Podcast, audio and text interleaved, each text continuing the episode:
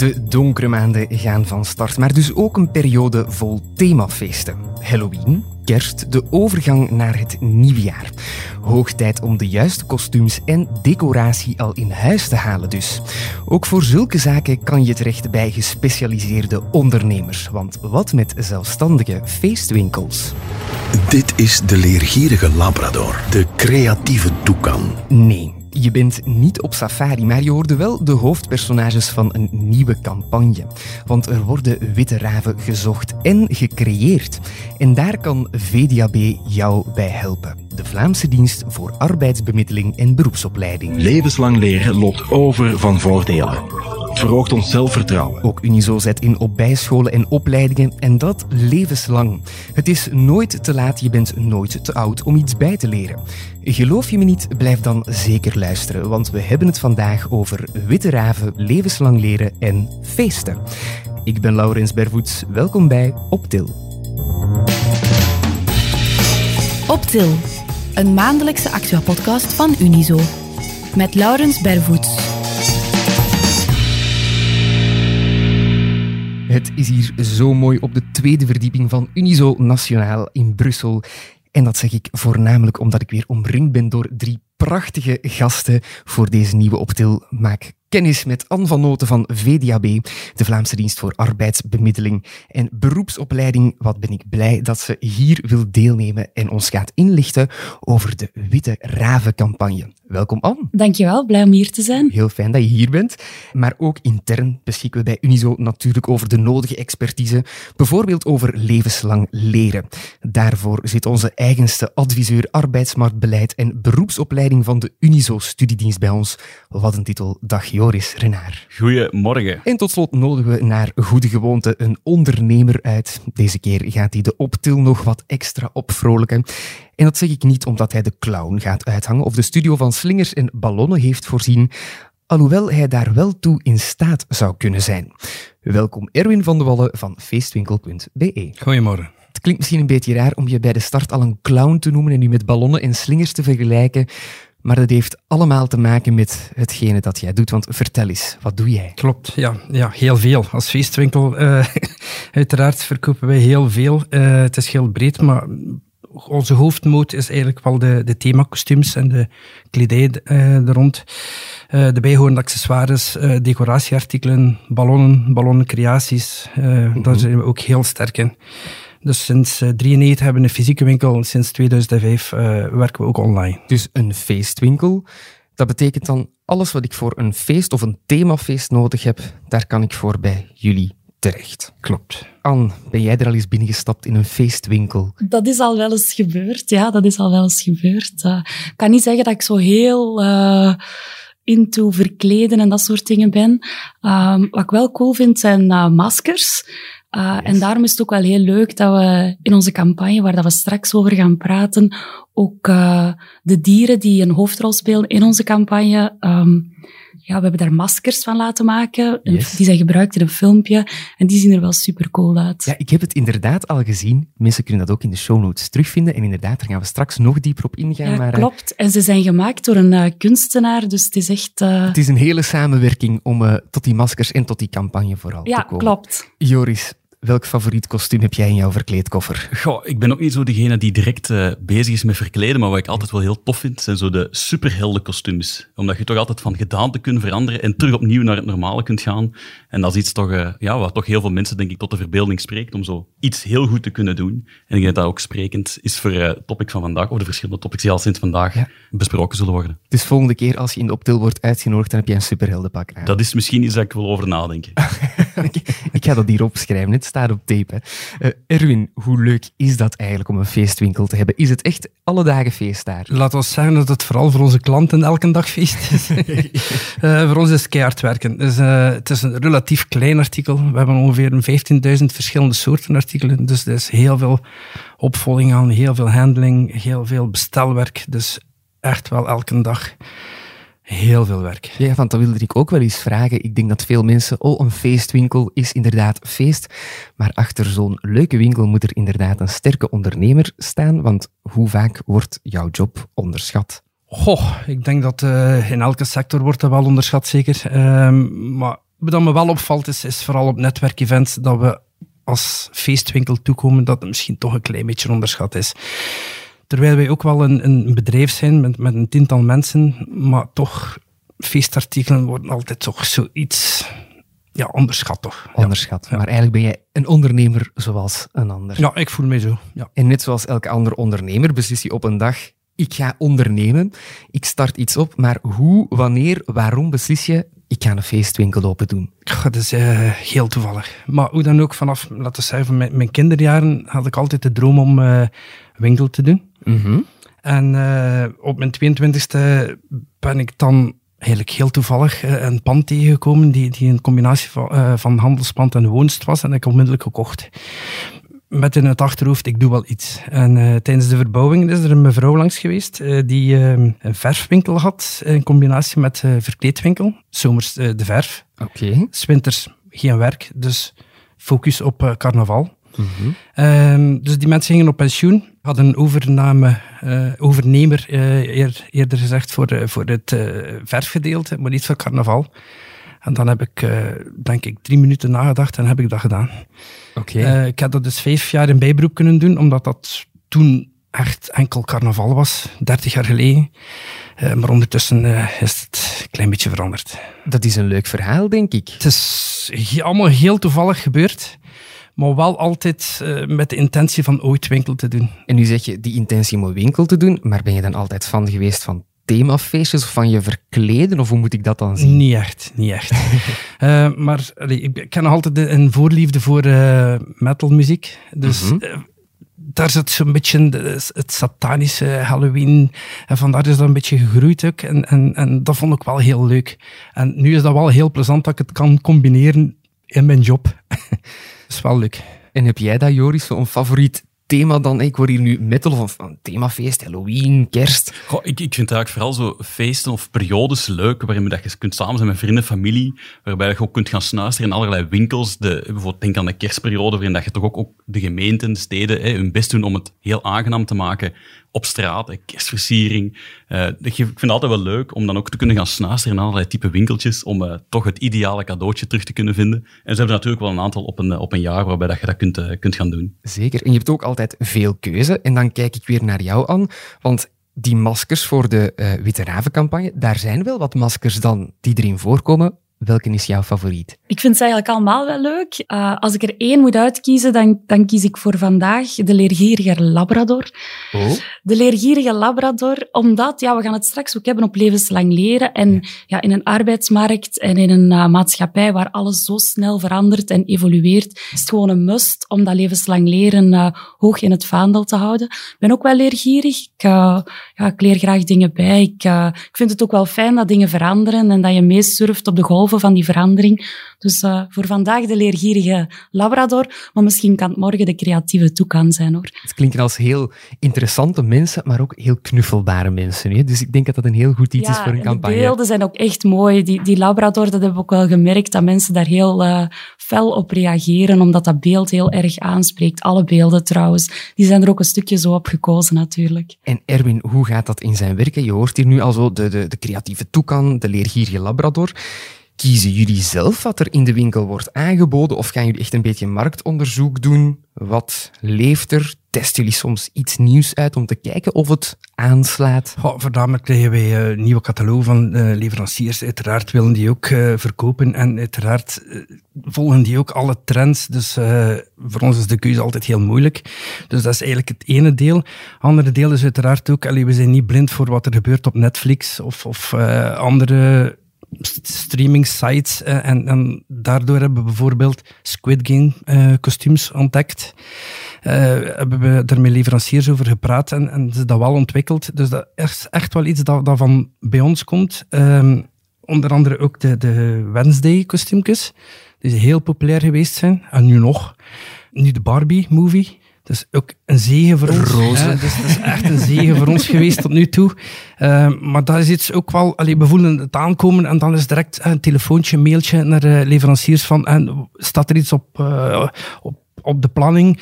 Uh, zo niet. wij hebben wel ideeën en... en Ik heb ook het geluk, mijn vrouw is ontwerpster. Zij, is, uh, zij ontwerpt de herenkledij bij Bell Match made in heaven op dat ja, vlak. Op dat gebied zit ik ook wel, allee, zit ik kort bij, bij een goede bron uh, voor het uittekenen en, en, en voor het aanbrengen van ideeën. Dus dat helpt wel. En stel, morgen komt VDAB van, oh, wij willen de campagne verlengen, maar we willen zo een paar extra personages. Bijvoorbeeld, we, we, hebben ook de, de, een, een kikker, dacht ik. Een klantgerichte een kikker, klantgerichte kikker. Maar stel, jullie komen morgen met iets nieuws. Kunnen ze dan ook bij jullie terechtkomen van, kijk, wij hebben bijvoorbeeld voor de klantgerichte kikker een, uh, een masker nodig of een pak? Dat kan. Maar dan moet je wel op tijd komen. bij deze. Uh, we gaan dat goed plannen. Ja, ja. Maar het is niet altijd gemakkelijk om, om echt op heel korte termijn iets, iets te ontwikkelen. Maar het kan wel. Ja, ja, er zijn wel mogelijkheden. Je zegt nu zelf, we hebben het druk, dus je moet dan wel op tijd zeker ook zo'n dingen komen vragen. Maar betekent dat dan dat er een heel jaar door feestartikelen en kostuums worden verkocht? Ja, elke dag. Dus mensen zijn altijd in, in een feestje? Ja, er is elke dag wel een verjaardag of een geboorte of een jubileum of, of een, een, een themafeestje voor een verjaardag. Uh, elke dag is er iets. Dan ook nog de kalender. Uh, feesten, de Halloween, de kerst, yes. Sint, Pasen, uh, communies. Allee, elke dag is Waar de scholen ook allemaal heel hard op inspelen. Ja, uiteraard. Ja, ja, ja, ja. En hoe lang zit je al in de business? 30 jaar dit jaar. 30 jaar. Als je nu de vergelijking maakt in die 30 jaar, zijn mensen vandaag meer into themafeesten dan vroeger of Ja. liggen de gouden jaren achter ons? Vroeger leefden wij van carnaval naar carnaval, maar intussen tijd is die periode eigenlijk zo als volledig opgevallen. Dus elke maand zit allee, vol met een thema. Ja. En dan ook nog de tussentijdse kleinere feestjes die, die, die volgen. Dus WK, EK, voetbal, waarschijnlijk zo van die alles. dingen. Ja. En wat ik mij nu ook ineens afvraag. Covid was niet gemakkelijk voor geen enkele ondernemer of voor niemand, court. Toen mocht er niet gefeest worden. Maar was er geen stormloop daarna? Want er was toch die knaldrang die mensen hadden en die kon ineens. Het woord knaldrang is gevallen, maar eigenlijk is het gewoon omdat we van 0 naar 100 gegaan zijn op een zeer korte periode. Maar eigenlijk was het niet expliciet meer of, of daarvoor. Maar natuurlijk, ja, de tijd op nul geleefd en dan plots aan 100 per uur. Ja, die, die, die inhaalbeweging was, was, was uh, op een heel korte periode. En vandaar dat het echt veel geweest is. Maar uiteindelijk zijn we terug op, op niveau van voor uh, corona. Uh, dus er is zeker geen reden tot klagen op dat gebied. Maar de mensen zijn wel meer into themafeesten dan vroeger. Op de periode van 30 jaar gezien wel, ja. Ja, dat klopt. Zien jullie dat ook in jullie omgeving, Joris en Anne? Ik, ik heb het per toeval nog eens gevraagd, daarnet bij mijn aantal collega's. Ja. En ik moet zeggen dat er toch bij hen ook wel merk dat er meer themafeestjes gaande zijn. Uh, het beste voorbeeld dat ik eigenlijk gehoord had, was het thema uh, verkeerslicht. Uh, dus, ja, ja, heel grappig. Dus je begint dan één van de drie kleuren van het verkeerslicht. En de bedoeling is dat je s'avonds met een andere kleur naar huis gaat. Wow. Dus uh, dat was een van de feestjes, een van de topics die ik gehoord had. Ik vond het eigenlijk wel grappig. Dus ik dacht, ik vond het een goeie om, ja, uh, om, om, hier wat te brengen. Dus het bestaat dus wel degelijk. En je kunt heel creatief zijn met, met welk type feest uh, je graag zou hebben. Dus ik vond dat, ik vond dat wel een hele Zeker. coole om te onthouden eigenlijk. En, en het creëert ook een soort van awareness voor het verkeer of zo. Ik weet niet. ik weet het ook niet, maar alleszins, het was, uh, ik vond het wel een geweldige uh, om hier te melden.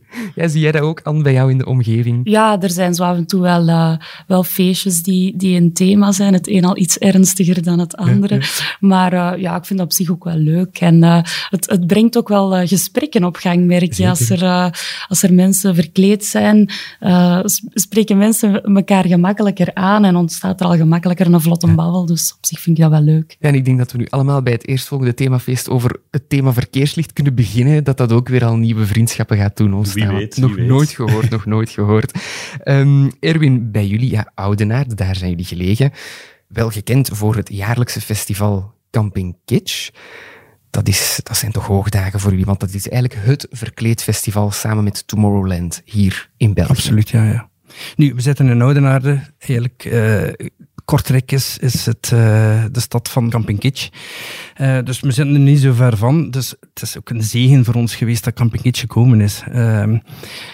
Ook de timing is perfect voor ons, omdat wij in een uh, zomerperiode zaten, waar er over het algemeen niet gek veel gepland wordt. Uh, mensen gaan in verlof. Uh, echt grote events zijn er niet. Verkleed events bedoel ik dan. en dan is, is Camping Kitsch gekomen. En dat is uiteraard is dat, augustus is een topmaand bij ons. Hè, nu. Dus volgend jaar augustus, daar kijk je nu al terug naar uit. Absoluut, elk jaar opnieuw. maar het is ook wel heel leuk om naartoe te gaan, denk ik. Als ik die beelden zie, dan moet ik zeggen, denk wel dat dat heel tof is om daar eens een keer naartoe te Ja, gaan. daar kun je letterlijk jezelf zijn. Hè. Ja. Ja, ah, wel, ik denk dat, dat alles daar mag. eh, ja, heel veel glitter ook, als ik mij zo voor de geest haal. Ja, het is een beetje een eh, Margie-thema, maar er is heel veel, eh, ja, eigenlijk, de, neonkleuren, eh, net t-shirts. Gewoon eens een keertje alle remmen los. alle alles los, ja, ja. van- moet ook kunnen. Eh, maar misschien iets waar dat niet meer alle remmen los bij kunnen gaan, Erwin. Eh, moeten we eerlijk in zijn, vandaag is woke een belangrijk thema geworden. Dus vroeger kon er misschien wat meer.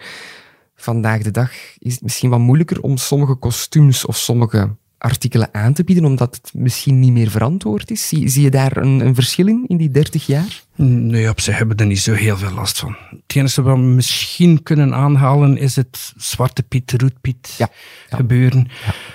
Nu, we hebben voorstanders, we hebben tegenstanders, maar als, als goede ondernemer moeten we er zijn voor iedereen. En, en we zorgen dat we allee, op een goede manier alles brengen en, en dan vermijden we eigenlijk ook wel, wel commotie of, of wat dat er ook mag zijn. Ja, dus dat je eigenlijk een soort van objectiviteit en neutraliteit probeert Ja, te absoluut. Ik denk dat dat eh, de taak is van elke ondernemer erin. Dus gewoon neutraal blijven in alles en, en, en zorgen dat je echt ook wel je aan het wettelijke houdt en, en dan kunnen er denk ik toch geen problemen zijn. Ja, is dat iets waar jullie bij volgen, dat eigenlijk elk ondernemer dat zou eh, moeten doen, zowat een, een neutraliteit proberen te bewaken? Dat lijkt mij gewoon logisch dat elke ondernemer dat doet. Ik bedoel, je, business primeert en, en al de rest, je- wat, wat een ander doet, je, zet er voorzichtig om natuurlijk, maar ik denk niet dat de bedoeling is dat je je uitspreekt tegen het een of het ander. Ik bedoel, hier gaat het over de kostuums. Die kostuums zijn hetzelfde. Hoe dat je nadien, wat je ermee doet, dat, dat is voor het individu zelf. En, en ik denk dat je daar als ondernemer niet in tussenkomt op dat vlak. Dat betekent dan ook dat jullie nog nooit van de overheid hebben te horen gekregen en dat mag je niet aanbieden van artikel. Of dat ze ineens Nee. iets verbieden. Ik kan, kan het mij niet herinneren, nee. Nee, Nee. nee. Maar het is gewoon het ethische ook gewoon dat speelt dat je weet. Dat Ja, we echt denk dat we als, eh, als eh, elke mens wel onze grenzen weten, zeker. Voilà. Dat het wel nog altijd ook dat gezond verstand is. Het moet vooral plezant blijven. Hè. In onze sector houden we het plezant. Hè. Dus het kan nooit de bedoeling zijn van iemand te choqueren. Of, of allee, daar doen we echt niet aan mee. En er kan nog heel veel. Er zijn superveel thema's of superveel artikelen die je kan verkrijgen. Absoluut, absoluut. Maar wat is nu het populairste? Eh, dat heb ik net al eh, verteld. Hè. Dus Barbie is nu momenteel het populairste. Eh, dat is nu tijdelijk, maar dat, dat verandert continu. Hè. Dus ook een beetje met, met de thema's per jaar. Hè. Dus in oktober, uiteraard Oktoberfest, Halloween, daarna de Sint. Allee, ik bedoel, het is echt wel elke maand iets anders. Maar nu, Barbie overstijgt wel zo'n beetje alles. Ja, Dus een hele roze winkel op dit moment. ja, ja, ja absoluut. Heerlijk. Ik, ik had er nog wel een vraag bij, want jij zegt, hè, we hebben 15.000 artikelen, ongetwijfeld heel veel ver, verkleedkleden of kostuums. Nu, wat doen jullie eigenlijk dan met de kostuums die niet meer populair zijn? Hangen jullie mooi in een hangaar? Blijft dat in de winkel hangen? Want uiteindelijk, je kunt je, je aantal kostuums blijven uitbreiden, totdat je ja, hangaren vol hebt. Wat, wat doen jullie er dan eigenlijk mee? Goh, eigenlijk hebben er niet zo heel veel moeite mee, eerlijk gezegd. Ja. Ik bedoel, er zijn minder populaire eh, artikelen. eh, ik zeg maar iets, eh, middeleeuwse heroes. Iets. Dat, is niet, dat wordt niet elke dag gevraagd, maar toch wordt dat minstens eenmaal per jaar gevraagd. Dus het is ook niet de bedoeling van een museum te worden. Dus allee, wij, uiteraard maken we ook wel een outlet van, van bepaalde artikelen. artikelen die uitlopen, en je hebt nog één maatje over. Ja, uiteraard gaat dat in de outlet en dat, dat verloopt wel vlot. Nu, na corona hebben we ook wel, eh, dat is misschien ook een zegen geweest, eh, corona op dat gebied, eh, dat we een keer een reset kunnen doen hebben met de winkel. Het jammer genoeg iets te lang geduurd, die reset, maar bon. Had die zes maanden geduurd, dan was dat een zegen geweest. Nu was het iets, iets te moeilijk. Eigenlijk, de zwarte bolhoed verkoopt de hele jaar door. En heel veel, eigenlijk, uw basis, die is, is, is breed genoeg om, om, om heel jaar te dekken. En, en hier en daar zit er wel een kleine verandering, maar ça va eigenlijk nog. Hebben jullie ook een kostuum van witte raven? Nee, nog niet. Nee, ah, wel, eh, misschien moeten we die dan eens massaal op maat laten maken voor VDAB. Want dat kan wel heel erg van pas komen bij hun lopende campagne, waarbij creatieve toekans en behulpzame antilopes transformeren naar een witte raaf. Dit is de klantgerichte kikker. Een uiterst vlotte babbelaar. Al mist hij voor een commerciële job nog specialisatie. Maar toch ben ik de witte raaf die je zoekt. Kom me snel vinden bij VDAB. Je zou bijna denken dat we aan het brainstormen zijn over de nieuwe kostuums voor The Masked Singer. Hoewel ik dat ook graag zou doen, het tegendeel is waar, want deze mooie pakken die gaan over compleet iets anders. An, verlos ons uit ons lijden. Wat is dat toch met die maskers en die dieren die we hier net gehoord hebben? Ja, die passen helemaal in onze Witte Raven-campagne. Die campagne die we eigenlijk doen uh, naar werkgevers om de dienstverlening die we vanuit VDAB kunnen aanbieden aan werkgevers in de kijker te zetten. En heel in het bijzonder willen we eigenlijk met deze campagne werkgevers bewust maken dat in een krappe arbeidsmarkt met veel vacatures en weinig kandidaten, dat je iets verder moet kijken dan dat je neus lang is en dat je moet kijken naar het talent dat echt in die sollicitant schuilt. Dus die creatieve toekan of die leergierige labrador heeft misschien nu nog niet net alle competenties die je zoekt in die nieuwe medewerker, maar die heeft wel het potentieel om die te ontwikkelen en op die manier echt een uh, mooie plek op jouw werkvloer te krijgen. Ja, dus iedereen heeft een talent, maar kan er vele andere bij creëren, mits de nodige ondersteuning, begeleiding, noem maar op. Ja, iedereen heeft zeker meer dan één talent, zou ik durven ja. zeggen. Uh, mensen hebben vele talenten en op een werkvloer worden vaak uh, ja, verschillende talenten, competenties gevraagd. Sommige van die competenties hoef je niet per se onder de knie te hebben op het moment dat je op die werkvloer start. Kan je ook daar leren.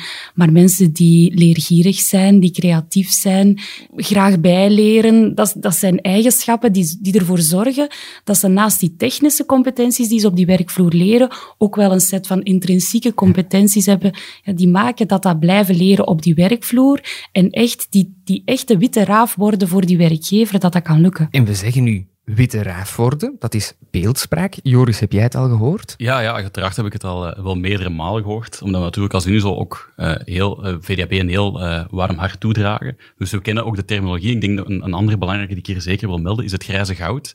De vele 60-plussers die, die vandaag ook op de arbeidsmarkt zijn, die een hele grote uitdaging vormen, waar er ontzettend veel talent in zit, vaak ook heel loyaal zijn. Dat is nog, nog beeldspraak die, die zeker opgaat als het gaat over arbeidsmarkt en over VDAB. Dus zeker de moeite waard om al dat grijze goud dat we hebben hier in Vlaanderen en in België, om dat, uh, om dat ook mee in te schakelen in jouw bedrijf als je een vacature hebt. Ja, klopt. Hè. De grijze duif was trouwens ook een van de beelden. En niet elke persoon wil zich daar dan per se mee identificeren, omdat dat een beetje een ander beeld is dan een creatieve toekan. Ja. Maar het klopt helemaal wat Joris zegt. Hè. Die mensen hebben ervaring, zijn loyaal, kunnen een inbreng doen op een werkvloer in een teamwerking die absoluut meerwaarde brengt. Dus ook daar proberen we een lans te breken om kansen te geven aan mensen met wat meer uh, ja. ervaring op de teller. Ja. Had jij het al gehoord, Erwin, de witte raaf of het grijze goud? Had jij het al tot uh, bij jou gekregen? Nee, eigenlijk niet. Eigenlijk niet. Misschien ook wel inspiratie voor in jouw winkel. Ja, het kan, absoluut. absoluut. Ik sta voor alles open. Ja, ja. voilà. voilà. Oren goed open houden. ja, ja, ben goed bezig. en die witte raaf, die term enkele maanden geleden hebben we die ook al eens heel even kort aangehaald in deze podcast. Toen was dat met Luc de Wulf. Die kwam spreken over talenten en dan ging het ook over witte raven. Maar misschien, Anne, we weten de campagne, wat dat die doet, maar wat is dan eigenlijk, het, als je nu zegt, een definitie voor een witte raaf? Wat is dat kort en bondig? Ik denk dat je daar niet één definitie op kan plakken. En eigenlijk is het vooral belangrijk dat een werkgever, als die op zijn werkvloer een extra medewerker zoekt, dat hij goed nadenkt over welke competenties of welke eigenschappen zijn echt essentieel. Wat is voor mij belangrijk om hier een start te kunnen maken met die persoon? En de rest komt dan vanzelf, of met extra opleidingen, extra coachings op die werkvloer. Dus een witte raaf, ik weet het niet of het echt bestaat hoor.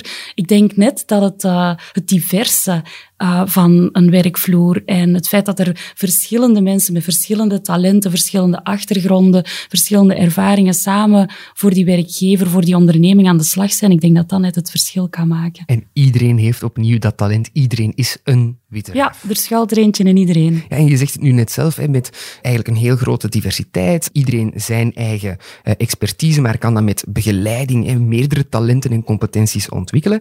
Want dat zeggen jullie eigenlijk ook hè, bij bijvoorbeeld Kijk eens verder dan alleen het diploma of de vereiste ervaring en sta open voor profielen die op het eerste gezicht niet helemaal lijken te matchen, maar investeer daarin samen met VDAB de nodige begeleiding, nodige ondersteuning en dan is veel mogelijk. Ja, klopt. We ondersteunen vanaf het moment dat een, uh, dat een ondernemer uh, een vacature heeft, bij het publiceren ervan, proberen we advies te geven over hoe dat hij dat beste aanpakt, welke zaken dat hij best opneemt, uh, hoe dat hij dat formuleert, hoe dat een vacature echt kan aanspreken bij een kandidaat. En eens dat uh, de aanwerving gebeurd is, ja, dan is er nog allerlei, uh, of is er nog van alles mogelijk, van ondersteuning vanuit uh, de overheid en vanuit VDAB in het bijzonder ook. Erwin, heb jij al gebruik gemaakt van VDAB, bijvoorbeeld voor jouw werknemers, om die ja, te ondersteunen of om medewerkers te zoeken, want dat kan ook. Ja, maar blijkt lang geleden te zijn, heb ik net gehoord. Dus misschien na deze podcastaflevering nog eens een keer ja, tijd om... Het komt ook door het feit dat wij ja, met corona gekampt Ja. hebben en dat wij ook niet echt nood hadden aan eh, extra werknemers. Uh, Integendeel zelfs. Hè. Wij zijn moeten afbouwen. Hè. Maar wie weet naar de toekomst toe. En ik hoop heel snel uh, terug uh, met de VDAB contact uh, te kunnen opnemen. Ja, ja we, waren, we waren gaan kijken naar de samenwerking die we met feestwinkel.be hadden. En dat was inderdaad een tijdje geleden. Maar dat neemt niet weg dat als er groei komt en er zijn nieuwe mensen nodig, dat we klaarstaan. Hè. We hebben sinds het begin van de legislatuur in 2019 270.000 vacatures van werkgevers al Amai. ingevuld. Dus dat is niet we niks. staan klaar. Ja. We horen nu ook ondersteuning. Jij als levenslang leren-expert, geloof jij daar ook in van we moeten echt uh, inzetten op het ondersteunen en op die opleidingen van werknemers of potentiële werknemers? Ja, absoluut. Ik denk dat dat een van de grootste uitdagingen is die Vlaanderen vandaag heeft. We, we participeren eigenlijk helemaal niet goed in het verhaal van levenslang leren. We zijn echt lager dan de middenmoot. Dus daar moeten we dringend ook kering in brengen, omdat er komen heel wat transities op ons af. Denk maar aan de vergroening, denk aan digitalisering. Dat gaat heel veel vragen van mensen. Dat gaat ook ja, nieuwe competenties, nieuwe inhouden van jobs met zich meebrengen. Vaak wordt dan dat opgehaald van ja, de robots gaan het allemaal overnemen. Dat is allemaal niet waar. Er gaat waarschijnlijk wel iets zijn als robotisering, hè, waar dat je mens en machine samen gaan werken om het, om de job ook gewoon draaglijker te maken. Dus we mogen daar niet blind voor zijn. En levenslang leren is net een manier om mensen, werknemers, um, te laten omgaan met die verschillende veranderingen. Um, het moet hen in staat stellen om duurzaam te kunnen participeren aan die samenleving. Dat kan gaan over opleidingen die u helpen in, in uw job, die misschien uw toekomstige job, maar evengoed heel wat andere zaken. Assertiviteit, leren samenwerken opnieuw. Het zijn toch allemaal uitdagingen die meer en meer op ons gaan, uh, gaan afkomen. En misschien niet onbelangrijk van die robotisering of die cobotisering. Ja, er gaan jobs verdwijnen. Ja, er gaan er heel wat nieuwe bij komen. Maar het belangrijkste is, en ik denk dat dat toch de essentie van heel, van heel dat verhaal is, dat is de minderheid. Ik denk dat er vooral heel veel jobs inhoudelijk zullen gaan wijzigen en dat er ook meer jobs gaan bijkomen dan dat er zullen verdwijnen. Mm. Dus mogen niet, geen schrik hebben voor die toekomst, maar ze zal er waarschijnlijk ook wel heel anders gaan uitzien dan we vandaag de dag gewend zijn. Zoals 30 jaar geleden er ook helemaal anders uitzag als inderdaad, vandaag de inderdaad. dag. Ja, want ik denk als we gaan kijken naar uh, de evolutie van de feestartikelen, is één zaak, maar de evolutie van uh, het ondernemerschap uh, in, die, in die feestwinkel. Hè, processen zullen geautomatiseerd zijn. De manier waarop een magazijn vorm krijgt, zal nu volledig anders zijn dan hoe het 30 jaar geleden is. En dat is gewoon zo. De, de zaken evolueren. Ja. En, en sommige dingen worden makkelijker, want ze automatiseren. Maar op sommige vlakken wordt er ook van medewerkers meer gevraagd. Meedenken met de processen in de organisatie. Goed beseffen dat wat dat jij doet, een stukje in een hele keten van uh, acties is die, die, die plaatsvindt. We hebben het natuurlijk over investeren in werknemers, wat, hè, of potentiële werknemers, wat nodig is. Mm -hmm. Dan hebben we het niet alleen over tijd, moeite, ook over centjes dan bestaat er overheidssteun of steun in het algemeen voor die twee vlakken, voor dat financiële en voor dat gewoon de tijd en de moeite die je investeert in uh, potentiële werknemers? Ja, ja, werkgevers kunnen rekenen op een, uh, op een aantal financiële tegemoetkomingen om uh, ja, ondersteund te worden voor die inspanningen. Hè. Tegemoetkomingen bij, de eerste aanwerving van medewerker, uh, bij de aanwerving van jongeren of, of oudere medewerkers, maar ook mensen met gezondheidsproblematieken of arbeidsbeperkingen. Er bestaan allerlei maatregelen die ervoor zorgen dat die werkgever goed ondersteund wordt en ook financieel daarin ondersteund wordt. Als je daar uh, graag een overzichtje van uh, uh, bekijkt, dan kan je dat vinden op onze website, op de werkgeverspagina. Daar staan alle maatregelen op een rijtje. En we zullen die link ook in onze show notes zetten, zodat het voor de luisteraars ja, makkelijker perfect. is om daar meteen op te klikken. Hè. Jullie ondersteunen ook, dat heb je daarnet ook aangegeven, maar die zoektocht naar die witte raaf, Voor wat kan ik daar bij jullie terecht of hoe kunnen jullie mij daarbij helpen? Ik zei het net al, het begint bij de vacature. We ondersteunen in het vormgeven van die vacature. En als je iemand zoekt die uh, een knelpuntberoep uh, of een knelpuntvacature moet invullen, dan uh, doen we die extra stap. Je kan als werkgever dan ondersteuning vragen van VDAB. Dan gaan we expliciet acties opzetten, initiatieven nemen om ervoor te zorgen dat er een kandidaat is of dat er kandidaten solliciteren op die vacature. Als het uh, vanuit onze sectorale plannen die we maken, zetten we ook uh, projectmatig initiatieven op. Uh, als we zien dat in bepaalde regio's rond bepaalde sectoren of groepen van bedrijven extra knelpunten zijn. Dan worden samen met die ondernemingen projecten opgezet die ervoor zorgen dat er een groep van klanten opgeleid kan worden en die opstap bij die werkgever kan maken.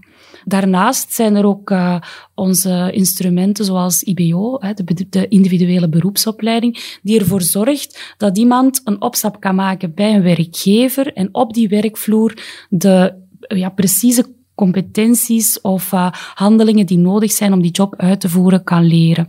Misschien ook nog wel belangrijk om daarbij te vermelden dat je ook een uh, IBO, een individuele beroepsopleiding met taalondersteuning kan krijgen. we zien op, een, op de arbeidsmarkt vandaag veel uh, kandidaten die het Nederlands niet machtig zijn, voor wie dat, dat echt nog een, een grote stap te zetten is. Dus daar vind, dat vind ik wel belangrijk dat ik dat nu expliciet kan mhm. benadrukken ook, dat die IBO met taalondersteuning waar dat er dus op die werkvloer ook op die talige competenties gewerkt wordt, ja, dat dat echt wel een instrument is dat uh, voor die groep van klanten uh, ja, perfect inzetbaar is eigenlijk. Hè. Daarnaast um, zijn er ook opleidingen. Hè. VDAB organiseert zowel in het eigen beheer als met een heel breed veld van partners allerlei opleidingen in de meest uiteenlopende uh, domeinen. En zo'n opleiding kan ook afgesloten worden bij een opleidingsstage, waardoor een ondernemer ja, toch kan zien van welk vlees heb ik hier in de kuip, een paar weekjes stages, proeven van wat er op die werkvloer allemaal gebeurt, om dan daarna in een, uh, in een, ja, een samenwerking aan te gaan. Hè starten bij een werkgever is één ding. Uh, op een duurzame manier op die werkvloer echt een plekje vinden, daar is soms wel wat meer voor nodig. Zeker voor mensen voor wie dat de kloof groot was, die fel hebben moeten investeren in het versterken van die competenties, of die een hele tijd van die arbeidsmarkt weg geweest zijn, omdat ze ziek waren mm -hmm. of omdat er andere redenen waren. En daarom is het interessant om ook de jobcoaching te benadrukken. Dat is eigenlijk een... Um, een systeem waarbij er ondersteuning is voor jouw nieuwe medewerker, zodat hij zich kan inwerken op die werkvloer het eerste jaar na de aanwerving. En dan komt er een job of een taalcoach langs die hen dan op de werkvloer gratis begeleidt. Dus kortom, jullie hebben zoveel dat jullie kunnen bieden ja, of waar mensen er voor... Er is een enorm uh, gamma van mogelijkheden, maar we maken jou daar heel graag wegwijs in. Hè. Via onze servicelijn of via de mensen uh, op de vloer die langskomen en samen met jou als werkgever ook kijken welke instrumenten het best voor jou inzetbaar zijn, welke keuzes dat je best maakt. Er wordt hier in Vlaanderen en in Brussel heel makkelijk gescandeerd. Het is onmogelijk om iemand geschikt te vinden om mijn team te vervolledigen. Zo weinig hebben het juiste profiel zijn we dan misschien iets te kieskeurig hier in Vlaanderen en Brussel soms? Goh, het is natuurlijk wel zo dat er een structurele krapte is. Dus als je vandaag een vacature post, dan zal het zeker zo zijn dat er minder mensen kandidaat zijn dan een aantal jaren geleden. Dus de groep van mensen waar dat je uit kan kiezen is gewoon kleiner. Hè? Daar moeten we niet flauw over doen.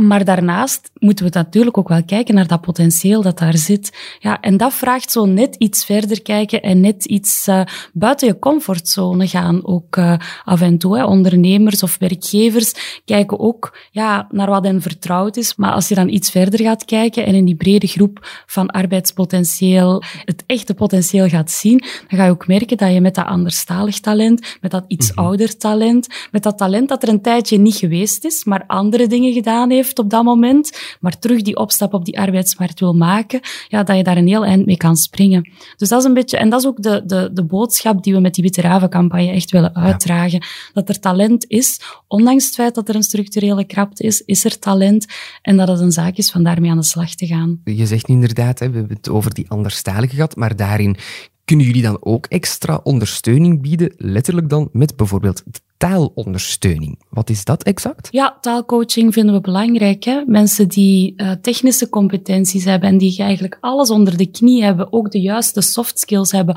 om op die werkvloer te kunnen uh, meedraaien, maar die de taal nog niet machtig zijn, ja, dan is dat een brug die we moeten kunnen leggen. En dat doen we op verschillende manieren. Met uh, gratis taalcoaching in de individuele beroepsopleiding. Daar had ik het daarnet al even over. Hè? Die job- en taalcoaching, mensen die het eerste jaar van hun tewerkstelling op die werkvloer zijn, daarin ondersteunen. En dan is er nog de formule van Nederlands op de werkvloer. Dat is een betalende formule, maar dan kan je echt op maat van iemand in die job coaching op de werkvloer om die Nederlandse taal in de context van die functie echt te versterken. Unizo zegt het ook al jarenlang. Zet ook in op die anderstalige werknemers. Je hebt er niet zoveel schrik van. Want die is onterecht. Vertel eens, waarom zijn we Ja, er, er zijn natuurlijk een aantal redenen die dat je kunt aanhalen waarom dat je veel meer ook moet inzetten op die anderstalige werknemers. Eén, ze zijn hier. Er zit, er zit heel wat onontgonnen talent. En met die veteranen, we hebben het al veel gezegd, hè, daar, daar redden we het niet mee, want veteranen die zijn al weg mm -hmm. uh, voordat je ze kunt, kunt vastgrijpen. Hè. Dus we, we moeten daar echt zoeken naar andere manieren om gewoon tekorten te kunnen opvullen. En ik denk ook, als je als ondernemer erin slaagt om je blik echt te gaan verruimen, om echt te kijken, oké, okay, wat heb ik nu echt nodig voor mijn, voor mijn vacature, voor die job ingevuld te krijgen. Je kunt een hele wishlist samenstellen. Hij moet perfect Nederlandstalig zijn, hij moet met een auto kunnen rijden, hij moet elke vorm en elke formule in Excel kennen. Maar als hij voor die functie zelf geen Excel moet hebben, geen een auto nodig heeft en niet in contact komt per definitie direct met klanten, ja, dan kun je daar toch wel iets mee doen. En dan kun je natuurlijk ook gradueel um, de Nederlands ook een stukje op die werkvloer leren, leren kennen. Want de werkvloer is nu bij uitstek de plaats waar dat je ook Nederlands kunt leren in een vertrouwde ja. en veilige omgeving. Collega's die ook begripvol kunnen zijn. Mm. Hey, zullen dat zijn? Hey, ik, mag, ik mag me niet verkeerd uitdrukken. Dus we mogen eigenlijk ook gewoon echt niet blind zijn voor heel dat verhaal van anderstaligen. Um, er is nu ook een heel discours bezig, of we horen dat toch regelmatig in de pers. Hey, economische migratie is een heel belangrijk topic dat nu naar boven komt ja. om alle vacatures in te vullen. Maar het is natuurlijk wel wat gek, hè? iemand uit een ander land gaan halen die de taal niet machtig is, terwijl er hier in Vlaanderen en in België ook mensen zijn die die taal onvoldoende machtig zijn. Dus waarom, of waar zit dat verschil? Dus ik weet, er we mogen niet altijd en iedereen over dezelfde kam scheren. Er zitten heel diverse profielen bij die anderstaligen. Maar ook daar, met opleiding, met ondersteuning, met de IBO bijvoorbeeld, kunnen we daar echt wel iets moois, moois van, uh, van gaan maken. En bovendien, en dat is denk ik heel belangrijk, en we moeten dat veel meer uitdragen, onderzoek toont ook gewoon aan dat hoe inclusiever je mm. onderneming is, mm. des te winstgevender dat die wordt. Net omdat je als je heel veel talenten, heel veel mensen bij je binnentrekt, dan ga je ook heel veel nieuwe invalshoeken krijgen op bepaalde producten, op bepaalde feesten die eventueel er zijn. En op die manier kun je je markt opnieuw gaan verruimen. Mm. En dus word je per se, of per definitie, een stuk winstgevender dan dat je voorheen wacht.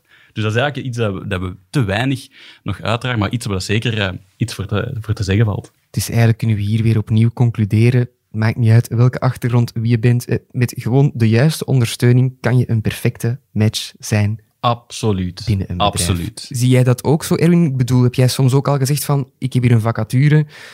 Dat is misschien niet allemaal check, check, check, die checklist, maar ik ga dat wel doen, want hier voel ik het potentieel, of ik voel de wil om het te doen, dus ik ga hier ook mee aan de slag. In veel gevallen wel, ja. Ja, absoluut. Uh, bij ons is het eigenlijk voornamelijk de, de, de, de klik die er moet zijn. En als dat de klik er is, want allez, we zitten ook met een artikel waar je heel weinig ervaring kunt in hebben, mm-hmm. met niet zo heel veel feestwinkels dicht in ons buurt.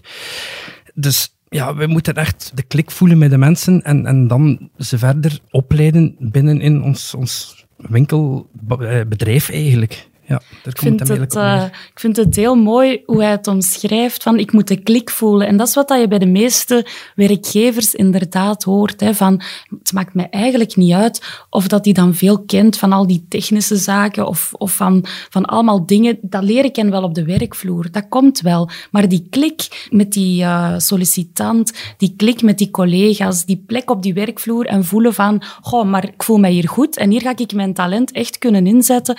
Dat is uh, inderdaad superbelangrijk. Wat we vaak ook horen is, of in onze enquêtes zien, is gewoon de goesting om te werken. Ja. Die moet er zijn. Mm-hmm. En al de rest, dat leren wij wel op die werkvloer. Ja. Dus het, is, het, sluit eigenlijk perfect aan bij wat Erwin zegt. Mm-hmm. Die, die goesting, die attitude om te willen werken, die, als die er is, dan denk ik, zullen heel veel ondernemers die sprong wel wagen om, om effectief met die, met die kandidaat uh, in zee te willen gaan. Het is ook heel belangrijk dat je je groep goed beschermt en bewaakt. Dus nieuwe mensen die binnenkomen, moeten echt wel binnen dat kader passen. Want allee, men ook in het verleden gezien, één verkeerde persoon kan heel veel teweeg brengen En die wilt je mijden natuurlijk. Hè. Dus vandaar dat je echt moet... Ja, het is heel moeilijk om uit te leggen. Maar goed, een eerste klik is echt wel heel belangrijk. Dus mhm. dat, als die er is, dan, dan heb je een basis waar je kunt op verder werken. Als, ja, als je iemand voor u zitten hebt waar dat er geen energie uitgaat, ja, dan, dan, dan is het heel moeilijk om die erin te krijgen. Ja, en dan heeft het vaak met dat soort dingen te maken. Hè? Energie of waar de, waar de drive in zit, waar dat je van voelt van dat is iemand waar dat we vooruit mee kunnen, met een positieve mindset. Iemand die op tijd gaat komen, uh, waar dat als we iets vragen, dat die ook er gaat zijn voor het team. Uh, dat, zijn, dat zijn eigenschappen die, als die in een, in een medewerker of in een potentiële medewerker zitten, ja, dan ben je heel goed gestart. En dan, dan kan je inderdaad met dat hele team er wel voor zorgen dat alles wat technisch is en wat dat specifiek is voor die job, ja, dat die persoon dat wel op die werkvloer leert. Hè. Eigenlijk moeten gewoon die bedrijfswaarden, de missie en de visie, moet dat gewoon ja, een dat beetje moet aansluiten. Matchen, ja, dat moet matchen. Ja, dat klopt natuurlijk. Ik heb bijvoorbeeld nog nooit iemand zijn diploma gevraagd. Oh, dat is mooi. Omdat, allee, dat, dat zegt iets, maar tegelijkertijd ook niks op die momenten. Klopt. Ja. Misschien wil ik daar ook wel op inpikken, want het is niet gemakkelijk een vacature uitschrijven. Ik weet nog heel goed, het is nog niet zo lang geleden, dat ik mijn allereerste job ging zoeken, maar dan kom je vacatures tegen, minstens vijf jaar werkervaring, een masterdiploma. Ik heb een bachelor, dan zal ik daar niet op reageren. Aan hoe kan je als werkgever een zo groot mogelijke poelen proberen aantrekken, ook al is dat niet het exacte juiste functieprofiel, zonder aan die minimale vereisten te sleutelen, om het zo te zeggen. Ja, ik denk dat je goed moet nadenken wat dat je precies nodig hebt en geen vacature maken op automatische piloot hm. met uh, een titel die weinig zegt, met competenties en vereisten voor taal, voor diploma, voor auto, voor, een, voor een rijbewijs en al wat dat erbij hm. hoort. Maar echt goed moet nadenken over wat zoek ik hier nu precies, wat is essentieel. Via de website van VDAB kan je die vacature dan aanmaken. Je kan die ook laten nalezen en daar tips over krijgen om te zien of dat je de juiste uh, dingen zeker uh, gevat hebt. En je kan ook gaan zoeken naar kandidaten. Mhm.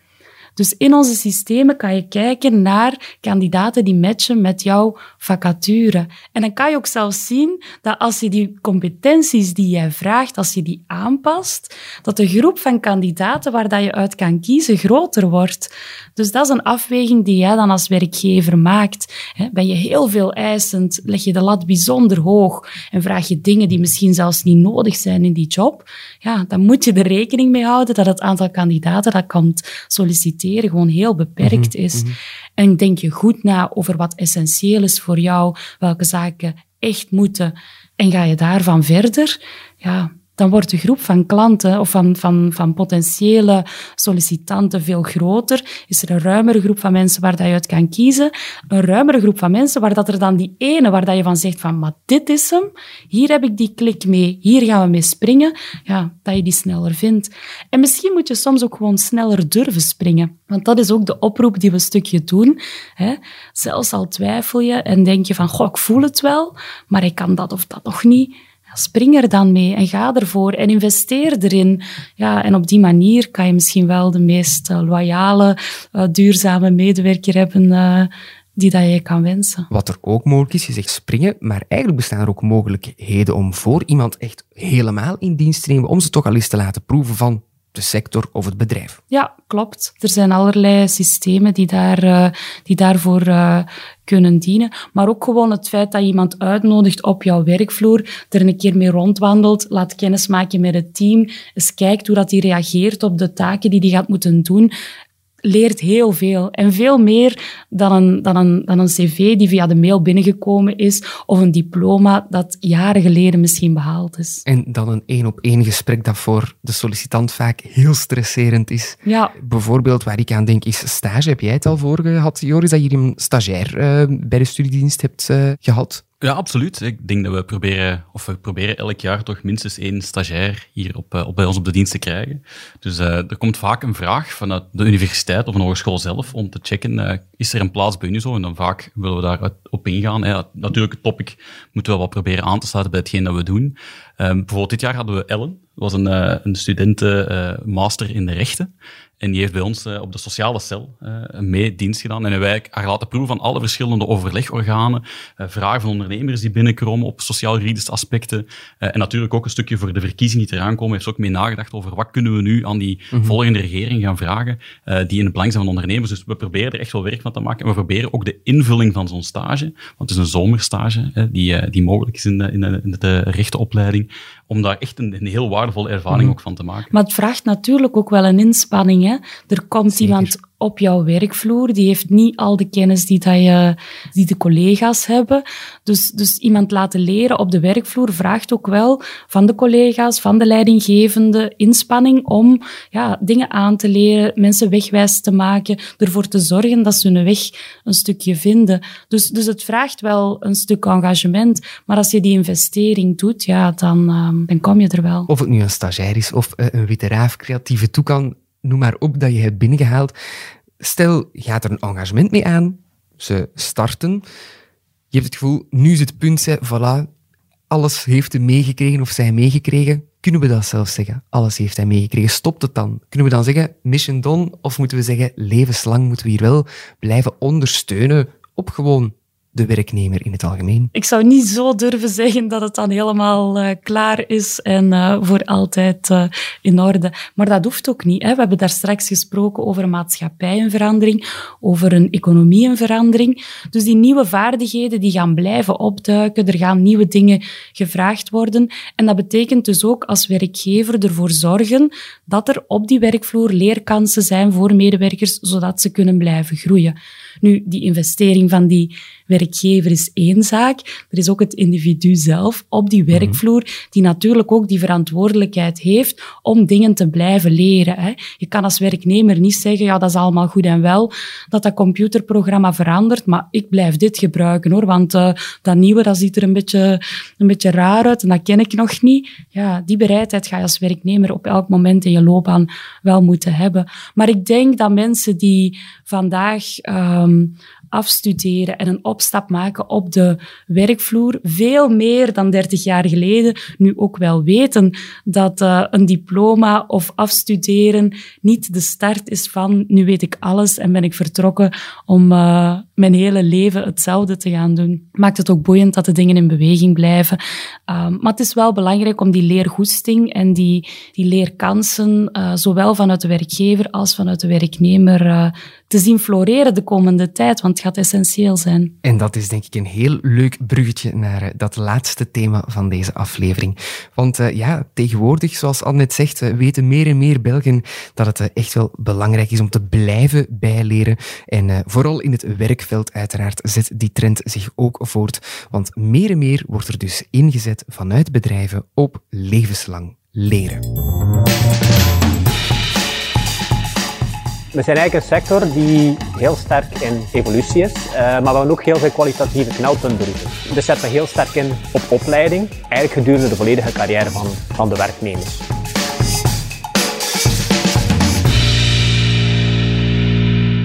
Wie kan er tegen het vergaren van skills of van kennis zijn? Net zoals we ons hele leven lang extra hobby's of nieuwe ontspanningsmomenten zoeken, kan dat dus ook in het professionele deel van je leven. En daar is Unizo grote fan van, het levenslang leren. Toch, Joris, vertel eens waarom. Ja, misschien beginnen bij het begin. Hè. Levenslang leren, daar wordt heel veel poeha rondgemaakt. En ik denk dat het ook belangrijk is om, te om aan te stippen dat levenslang leren is een gedeelde verantwoordelijkheid. Mm -hmm. Wat eigenlijk ook betekent, de individu heeft bepaalde uh, zaken waar hij moet voldoen, de ondernemer of de onderneming, maar evengoed de samenleving of de overheid in zijn geheel. De overheid komt vaak tussen in uh, bijvoorbeeld een opleidingskost of zorgt ervoor dat er een heel opleidingsaanbod ter beschikking is. Het bedrijf ja, spreekt voor zichzelf. Hè. Ondernemers leiden heel wat van hun medewerkers op. Dat kan op verschillende manieren uiteraard. En uiteraard, het individu is ook daar om enerzijds zelf misschien een aantal opleidingen volgen, of suggesties doen aan zijn, even, aan zijn werkgever. Dus we moeten zorgen dat, dat, dat er een goede balans is tussen al die stakeholders om te komen tot ja, een goed verhaal. En uiteraard, opleidingsverstrekkers zelf mogen we niet vergeten, want zij moeten natuurlijk zorgen dat er een adequaat aanbod is voor de uitdagingen die zich straks stellen.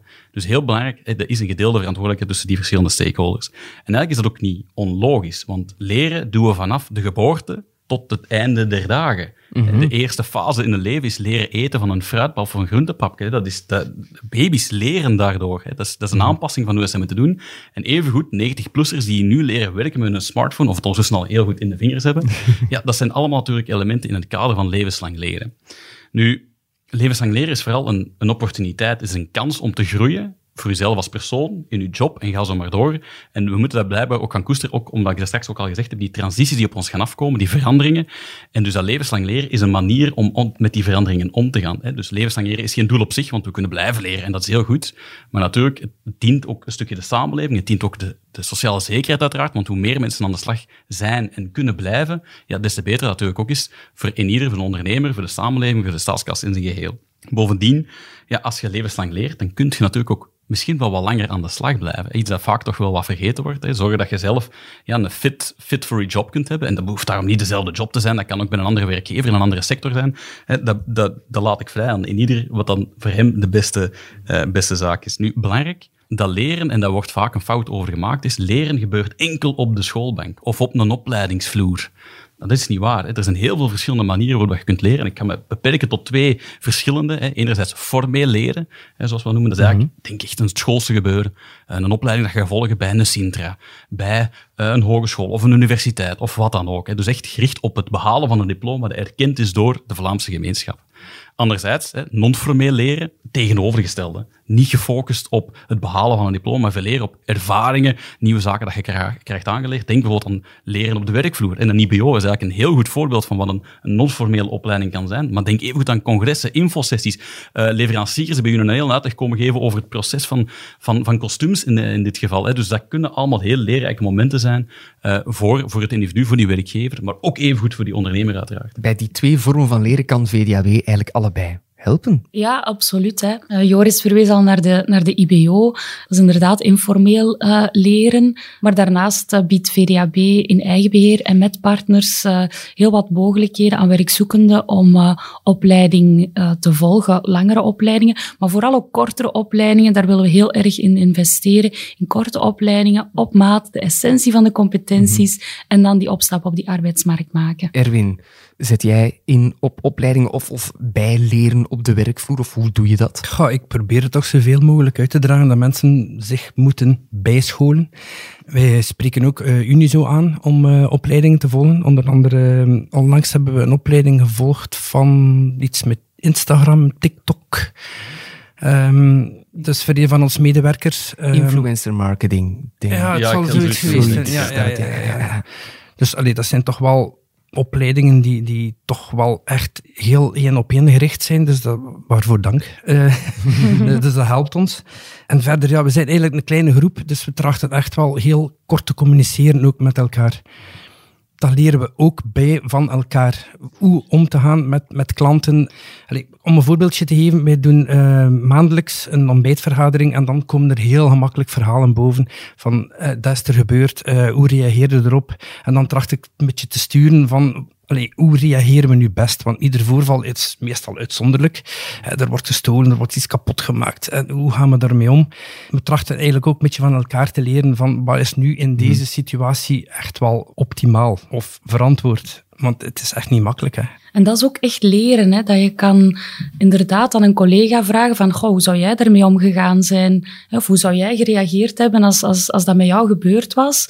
En op die manier versterk je eigenlijk je eigen competenties, je eigen draagkracht, om de volgende keer als die situatie zich aandient, ja, op een betere of, of eh, professionelere manier te reageren op basis van de tips die je gekregen hebt of het gesprek dat je met je collega gehad hebt. Ook dat is leren. Er wordt vaak gezegd, bijleren is gelijk aan opleiding, maar dat klopt niet. Nee, nee, ik denk dat als het echt gaat over trainingen, vormingen, dat hoeft niet per se onder de, de noemer van een opleiding te gaan. Ik denk dat er heel veel manieren zijn. Ik denk het beste voorbeeld is gegeven. Hè? Bewust stilstaan bij een aantal situaties om te zien hoe kunnen we als groep, weet iedereen hoe we moeten reageren op een bepaald voorval. Elk element dat dan gebeurt in een bepaald proces is gewoon een leerelement. En we moeten veel meer op die manier kijken naar een aantal zaken en ook durven benoemen dat het effectief iets is, iets is dat we geleerd hebben. En dat doen we denk ik vandaag veel te weinig. De bewustzijn rond leren, wanneer leren we, hoe leren we, daar kunnen we nog echt wel wat stappen vooruit zetten hier. Intern denk ik dan spontaan aan tijdens de middagpauze dat we één keer in de maand of één keer in de twee maanden een inspiratiesessie hebben. Bijvoorbeeld. Een Bijvoorbeeld. externe of een andere dienst, zodat we ook, dat is ook bijleren. Absoluut, absoluut. Ik denk dat het belangrijkste onderscheidend vermogen is vanaf wanneer ze aan het leren. Het moet natuurlijk wel een doelbewuste activiteit zijn. Het is niet zo dat je even naar je collega gaat en zegt, hoe moet ik dat weer doen in Excel? Dat is niet zozeer ja, leren, dat is, een, dat is een toevalligheid. Het gaat echt wel over een, ja, een, een, een, een, een duidelijke setting waarin dat je nieuwe zaken gaat opdoen. En inspiratiesessies, zoals we die binnen ook organiseren, zijn daar zeker iets heel waardevol in, omdat je op die manier ook echt kunt luisteren naar het verhaal van. Je kunt vragen stellen en je kunt, kunt vooral proberen echt in de diepte te gaan van een aantal zaken die zich voordoen. En natuurlijk heb je dan ook de effectieve opleidingen, hè, die de meesten ook wel kennen. Maar waar ik daar toch ook wel eventjes op wil inzoomen, is iets aan dat jij daar straks al even eh, liet vallen terloops, die knelpuntberoepen. Want dat is echt wel iets waar je bijvoorbeeld opleidingen voor kan volgen. Ja, absoluut. Hè. Uh, we investeren in uh, opleidingen uh, naar knelpuntberoepen. dat kunnen onderwijskwalificerende trajecten zijn. Mensen die een diploma halen om uh, bijvoorbeeld als verpleegkundige, bijzonder zwaar knelpuntberoep, uh, aan de slag te kunnen gaan. Maar het kunnen ook uh, opleidingen zijn die veel korter van duur zijn, die um, heel technisch zijn. je kan allerlei industriële beroepen, bouwberoepen via de VDAB leren. Je kan, je kan boekhouder worden, je kan lasser worden, je kan in, calculator in de bouw worden. Dus het gamma aan mogelijkheden is echt oneindig. En daarom is het ook zo belangrijk dat we samen met klanten goed nadenken over ja, wat boeit mij, wat interesseert mij, wat doe ik graag. En die oriëntering heel goed doen, zodat iemand, als die die investering doet om een opleiding te volgen, er ook alle kansen mee heeft op de arbeidsmarkt. En misschien heel interessant, want ik vind dat VDAB er ook een pluim op haar hoed mag steken. 85% van de personen die een knelpuntopleiding volgt, is nadien ook aan de slag. Mm-hmm. Ja, dus dat is echt gigantisch hoog. En ik denk, als we, als we de cijfers nog gaan verdiepen, dat van die 85%, 75% effectief aan de slag gaat in de opleiding waarvan, of een job volgt in de opleiding die hij gevolgd heeft. Dus dat is waanzinnig hoog. Mm-hmm. Dus iets dat we zeker, hey, we moeten echt nog aanbrengen dat die knelpuntberoep of die knelpuntopleiding al sinds echt een perspectief op werk gaan bieden. Het investeren waard, zeggen we dus. Opnieuw, ja, er zullen veel werkgevers zijn die horen opleidingen die direct denken aan, oh nee, moet weer in de geldbuidel tasten. Eén, klopt dat zo? En twee, stel dat het moet, kan je daar steun voor krijgen ergens? Ja, er zijn opleidingen die, die geld kosten. Je hebt opleidingen die heel veel geld kosten, maar je hebt evengoed opleidingen die niks kosten, die gratis zijn. Dus je, er zijn heel veel mogelijkheden. Ik kan niet alle opleidingsverstrekkers opnoemen die, die dat allemaal aanbieden, maar weet dat er, dat er ook ondersteuning is. Uh, naast alle gratis opleidingen uiteraard. Ik denk de belangrijkste die voor, de, voor KMO's en zelfstandigen is de KMO-portefeuille. Uh, zeer goed werkend instrument. Uh, meer dan 150.000 ondernemers maken daar jaarlijks gebruik van. Um, dat betekent ook, afhankelijk van de ondernemingsgrootte, en dat kun je allemaal terugvinden op de website van Vlaio, kan je tot 7500 euro steun ontvangen per jaar. En afhankelijk van de grootte gaat het 20 of 30 procent steun ontvangen van de, van de effectieve opleidingskost. Dus je moet als ondernemer, doet je natuurlijk nog altijd de grootste kost. Maar je krijgt wel een stukje een tegemoetkoming van, die, van de Vlaamse overheid en van Vlaio. Daarnaast heb je ook het, uh, het Vlaams opleidingsverlof, of het betaald educatief verlof, zoals het in de volksmond nog, uh, nog noemt. Um, en daar is een heel nieuwe en recente wijziging sinds twee jaar in voegen, en dat is het gemeenschappelijk initiatiefrecht. Oké. Okay, nog... Heel kort, want het, ik probeer niet te technisch te gaan, maar het individueel, of het, uh, het Vlaams opleidingsverlof, dat is eigenlijk een, een individueel recht van de werknemer. Mm-hmm. Dus de werknemer heeft 125 uur ter zijn beschikking om opleiding te volgen naar zijn keuze. Uiteraard vanuit een databank en dat, uh, elke opleiding moet daarin geregistreerd worden. Wat dus ook betekent dat de werkgever of fond, ja, heeft daar geen zeggenschap in. Dus als een werknemer een opleiding leerkracht wilt gaan volgen, is dat via het Vlaams opleidingsverlof is dat perfect mogelijk. We hebben heel wat klachten gehad van ondernemers die eigenlijk zeiden, ja, maar wij zien dat heel veel werknemers van mij een opleiding volgen die niet per se bijdraagt aan mijn organisatie, aan de job, de job waarin hij vandaag te werk gesteld is. En dus we hebben eigenlijk aangegrepen om uh, in een akkoord met de sociale partners en achteraf ook met de Vlaamse regering, om daar een oplossing voor te bieden. En eigenlijk is daar het gemeenschappelijk initiatiefrecht uitgekomen, wat dus eigenlijk betekent dat de werkgever ook opleidingen kan voorstellen aan zijn werknemers. En die opleidingen kunnen dan ook via dat Vlaams opleidingsverlof gevolgd worden, met een apart contingent van 125 uur. Dus als je heel veel goesting hebt om te leren, dan kun je zelfs tot 250 uh, uren leren via dat Vlaams opleidingsfonds. Dus dat is, echt wel, dat is echt een heel mooie inspanning die we gerealiseerd hebben als sociale partners als UNO. We hebben daar zeker ook het voortouw mee ingenomen, maar uiteraard ook samen met die Vlaamse regering, die ook wel met onze ideeën akkoord zijn gaan. Dus ik denk dat dat twee heel interessante instrumenten uh, zijn. Een laatste instrumentje dat ik nog wil aankaarten zijn ook de sectoren en hun sectorfondsen die ongetwijfeld uh, heel wat steun uh, ter beschikking hebben, die ook daar opnieuw willen mee investeren, want iedereen wil mee op die kar van dat levenslang leren. Dus ik ben heel blij dat ook sectoren daar zelf het initiatief nemen om wat opleiding te kunnen voorzien. Denk bijvoorbeeld aan de bouwopleiding of de winteropleidingen die, die er zijn. Uh, er zijn van die voorbeelden waarin dat toch ook die sectoren mee aan de slag of aan de kar willen trekken van dat levenslang leren. Ja, klopt. Hè. De sectoren zijn uh, voor VDAB ook uh, een heel belangrijke partner daarin. we hebben heel wat sectoren waar dat we samen opleidingen mee organiseren en op die manier gratis opleidingsaanbod beschikbaar maken voor werkzoekenden. En daarnaast wil ik misschien ook nog even zeggen dat de online opleidingen van VDAB perfect ehm, zijn om op een, op een klein verloren moment, een mhm. korte, heel arbeidsmarktgerichte opleiding te volgen. De online opleidingen zijn gratis voor elke burger. Dus wat dat betreft ook wel een mooi extra aanbod. Ik weet niet hoe het zit bij jou, Erwin, maar als ik dit allemaal uh, begin te horen, dan denk ik ineens, oh, ga ik hier morgen vijf opleidingen beginnen starten. Ik heb keihard goesting om bij te leren. wel, ja. nu, ik vind het ook allemaal een beetje uh, relatief. Hè. Opleidingen kosten geld, maar uh, allee, het brengt ook heel veel bij.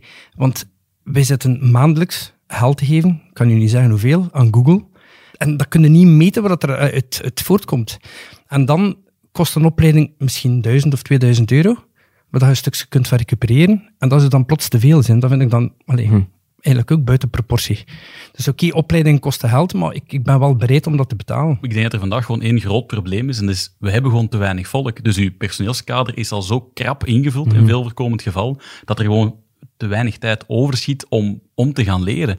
Je bent veel meer bezig met een business, omdat ja, dat moet blijven draaien uiteraard. En ik begrijp ook, hè, als je een KMO bent met, met tien werknemers, er valt één ene persoon valt weg, ja, die andere negen moeten op dat moment natuurlijk het allemaal wel mee gaan overnemen. Mhm. En dat is natuurlijk ook niet evident. Hè. Dus leren is een heel doelbewuste activiteit en dat vraagt ook een inspanning van de organisatie. Maar laten we hopen uiteraard dat na de opleiding er wel degelijk een, een return on investment komt. En misschien een stelling die ik dan op jullie met drie hier wil afvuren.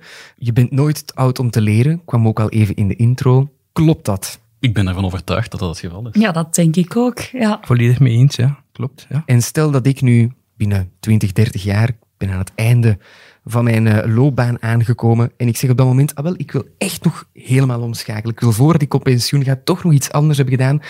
Bestaan daar mogelijkheden voor om die carrière switch te maken? Als, als u de ondernemer daarin wil investeren, ja, lijkt me dat al een eerste aanzetpunt. Maar natuurlijk, ja, niks houdt u tegen om dat effectief te doen. Er zijn ook wel wat mogelijkheden in het kader van tijdskrediet.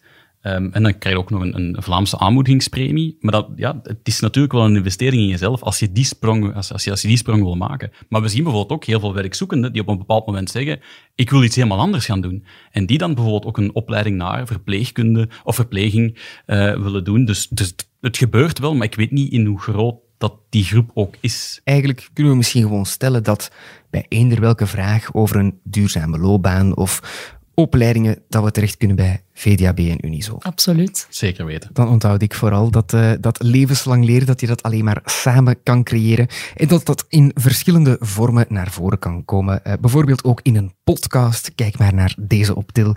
Elke maand komen hier uh, nieuwe interessante dingen aan bod. Straks ga ik nog verkleed moeten gaan als groot brein naar het volgende Halloweenfeest. Al ben ik er nog niet helemaal uit, want een witte raaf blijft nu ook wel een van mijn favoriete personages dat ik zou willen zijn. Wat wat ik wel heel zeker weet, is dat ik welk kostuum ik ook ga aantrekken, ik toch eh, naar Oudenaarde zal afkomen voor eh, feestwinkel.be. Dankjewel, Erwin van de Wallen, om die wondere feestwinkelwereld tot hier te brengen. Graag gedaan. Zorg je dan dat tegen dat ik bij jou toekom, dat je dan een, eh, een heel groot aanbod aan creatieve toekans en behulpzame antilopes hebt? Ik ga heel hard mijn best doen. Oké, ik, ik, laat het je nu al weten. Heb je tijd genoeg? en voor witte raven kunnen we natuurlijk ook nog altijd terecht bij VDAB en voor veel meer natuurlijk. Want die ondersteunen jou in het zoeken en het creëren van het juiste talent van een duurzame loopbaan voor jouw onderneming. Dankjewel, Anne van Noten. Dat je dat hier eh, helder eens een keertje bent komen brengen. Met heel veel plezier. En voor eens en voor altijd, hoe kunnen we terecht bij VDAB of hoe kunnen we jullie contacteren? Je kan op uh, elk moment bij ons terecht via onze website vdab.be of je kan ons gratis bellen op het nummer 0800 30 700. En we zetten dat ook gewoon mooi in de show notes, zodat de luisteraars daar ook heel makkelijk naartoe kunnen. En ook natuurlijk een dankjewel aan onze Unizo-expert arbeidsmarktbeleid en beroepsopleiding om ons van alles bij te leren over het, ja, het bijleren. Of het levenslang leren liever. Dankjewel, Joris Renaar. Graag gedaan. Wat is de eerstvolgende opleiding of het bijleermoment dat jij gaat hebben? We hebben een, uh, een deep dive rond het Vlaams datanutsbedrijf op de planning staan. Misschien dat je mij daar ook ziet verschijnen. Of misschien dat ik ook wel een uh, opleiding het bedanken van luisteraars ga volgen, want dat is ook heel erg nodig. Dankjewel aan jou, de luisteraar. Dankjewel dat je weer van de partij was, want enkel door jou kunnen we deze podcast blijven maken. Vond je hem leuk? Laat dan even een review achter en stuur deze aflevering door naar vrienden of familie. Beluister zeker ook onze andere podcasts. O zit dat zo, buitenbeeld, Iedereen Circulair Catapult over HR en gloednieuw in jouw favoriete podcast-app Innovatiefnemers. Een podcast over ondernemers die innoveren. Speciaal voor Dag van de Ondernemer. Uiteraard blijft ook de Optil je een maandelijkse dosis informatie bezorgen. En volgende maand doet mijn collega Babette Plessers dat opnieuw met heel veel plezier. En dan heeft ze het onder andere over vrije beroepen. Ook super interessant. Ben je nieuwsgierig naar het reilen en zeilen van Unizo? Volg ons dan op sociale media of surf naar www.unizo.be. Je kan er als ondernemer trouwens ook lid worden van het strafste ondernemersnetwerk van Vlaanderen en Brussel. Mocht je een thema hebben dat je graag eens behandeld ziet worden in een van onze podcasts of wil je wat kwijt aan onze redactie, dan kan je dat met ons delen via podcast.unizo.be. En ik ontmoet je graag voor een nieuwe Optil. Optil, een maandelijkse Actua-podcast van Unizo. Genoot je van deze podcast? Vergeet dan niet om een review achter te laten en om Optil te delen met vrienden en familie. Dankjewel voor het luisteren. Heel graag tot volgende maand.